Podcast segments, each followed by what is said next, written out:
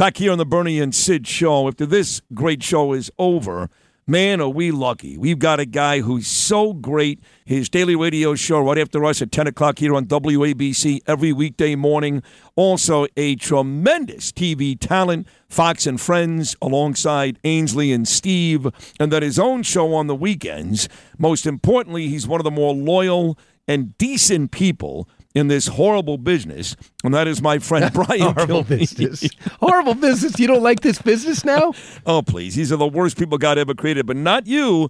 You, Brian, are a loyal, good guy, and welcome back to the show. As are you. Thank you. Uh, so, what do you want to start? The Yankees got a big win. You've got uh, plush surroundings on Randall's Island. If you came here from El Paso, Texas, you got the midterms coming up. You got Rubio and Demings yelling at each other in Florida last night. Where does Brian Kilmeade want to start? Well, I mean, let's let's talk local, uh, and and I just I have nothing against these people, I've, and you've seen their faces, Sid. If you walk around New York City, they seem like they seem like people uh, that could be an asset to our country. It's just not the way you come here. I mean, I do see them; they look tragic. I saw, uh, as I mentioned on the show two days ago, I saw this woman, probably 24 years old, holding a baby with a, a broken English sign on a piece of cardboard. You know, when you're being duped, I'm not being duped. I'm looking at her, and she basically misspelled formula and said, "I just need baby formula." And then I'm reading these stories about how these kids got pizza and uh, and heroes, and obviously an infant can't have that. And they're coming probably from Venezuela, most of them. And I understand that I'm I'm not against them. But if we allow them to stay in great accommodations, we can we are going to multiply the number of people coming to our city. Everyone's going to want to hop on a bus. They're all going to want to come here. Did you see the rundown of what they're getting? They get an Xbox, three meals a day, South American and Central American oriented. Are you nuts? I did. And I, I, I mean, come on. They get a they get laundry service. That is unbelievable laundry service. I know I spend a, a lot of money at my dry cleaner every two weeks. Um, but on a serious note, you know, we know who to blame here. And um, I- I'm really trying. I, I, The I- president. Well, yeah, start right there with Joe Biden. But locally, I am trying to develop a relationship with the mayor. And because there was a time when he was Brooklyn Borough president where I really liked him.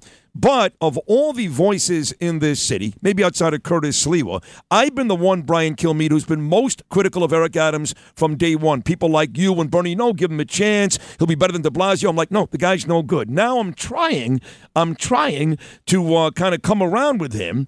But this is another situation where Eric Adams is doing nothing. Kathy Hochul is doing less. And you're right, it goes all the way back to Biden in Washington, D.C. Another massive failure by the Democrats.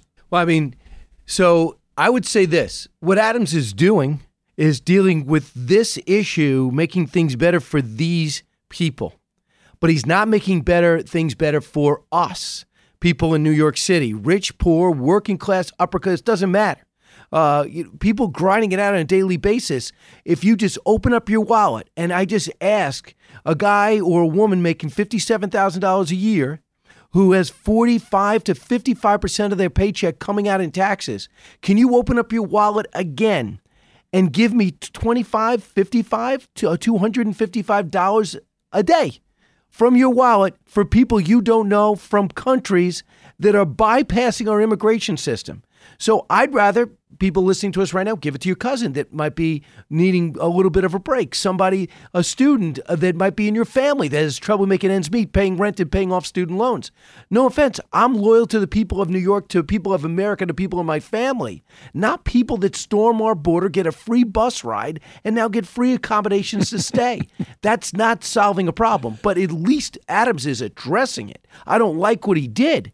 I don't think it's fair to us because it should be America and New York first. New York and America first because we're here. But at least he's taking action. This governor is allowing a governor to deal with his ma- her her mayor. And instead of dealing with this, she is just looking to say no debates, no interviews. I just want to win and then all hell's going to break loose for 4 years. He's going to bring us AOC left. And that's what's going to happen. And that is should not be acceptable. It's all the Biden effect, Sid. He won by staying in his basement, saying a pandemic left me no choice. Now Fetterman's trying to do the same thing. Oz is rattling his cage, and we have to rattle Hochul's cage because you have to earn anything in this state, especially. She is trying to get this because she's not Governor Cuomo.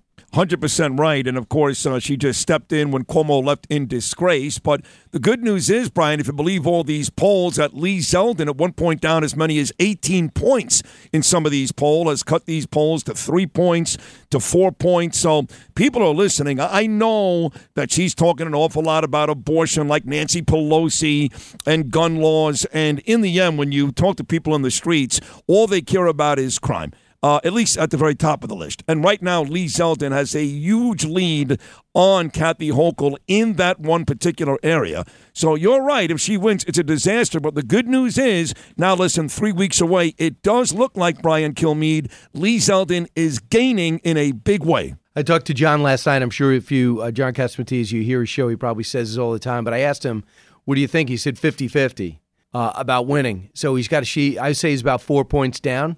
And the one thing I said that if he's interested in winning, not just competing, show up at every crime scene. Uh, show up everywhere that she shows up. Beat her to the punch. I mean, this you heard that story I said in the talk in New York. Uh, this guy is in Brooklyn. The Brooklyn dad. He sees a woman cop being beat up. He jumps in after working all night and gets stabbed in the neck, and he dies. Tommy Bailey, 43 years old, father of three. I mean, Lee Zeldin feels stuff like that because we both know him he's a he's a good guy. He's just a guy living in a, a middle class neighborhood who says, "All right, military's not enough. I want to continue to serve." If you talk to Trey Gowdy and others, the guy's full of substance when he was in when he's in the house. Uh, and he's in a purple district. So this guy cares about that. I mean, we could see ourselves in that story. You know, you like to think to yourself, especially, and I'm not being uh, gratuitous, a guy like you who's extremely well, great shape, you see a woman cop getting beat up. Sid, it's hard to believe that you or I wouldn't have done the same thing. Sure. And then to think that our, you know, our whatever lives we have going end right there because the cops don't have qualified immunity because we're down about a thousand because we can't get people there because they've been defamed and defunded by a billion dollars. All this stuff is preventable. And this is what I'm saying. It's not the subtlety of Obamacare, you for it or against it, privatizing Social Security. Let's debate it. Uh, should we be giving money to Ukraine? Let's get to both sides. This is right and wrong. And they are putting us in harm's way by putting the criminal first and not putting them in jail. And that's why these guys got to go. I got to tell you, that was an unbelievable ramp. But we go back to when you were talking about my body and the shape. I mean, that was really, really good, Brian. Uh, right. Uh, but, but, you do talk about that mostly in the breaks. Yes, I do. Uh, right. Uh, Joe Benigno is coming up in an hour this morning, the WFAN legend and uh, his Jets are four and two. He's very, very excited. But of course, baseball is the big local story here. The Yankees, they do get the win yesterday. No surprise, they should have won. They're the better team than Cleveland.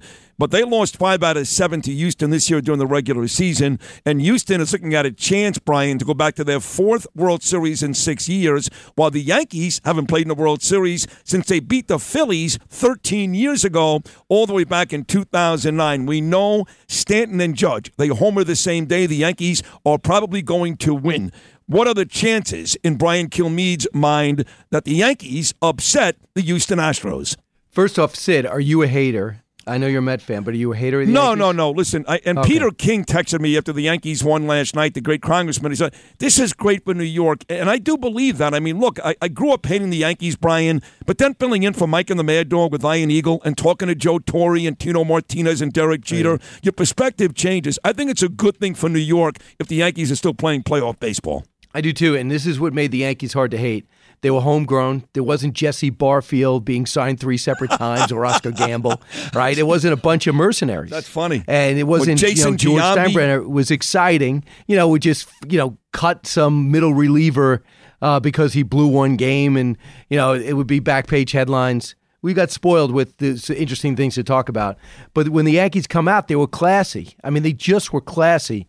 And now they had a down period, but their down period still had them in contention, all except for one year when they tore the team down and then built it up again. And then uh, Judge doing what he did this year.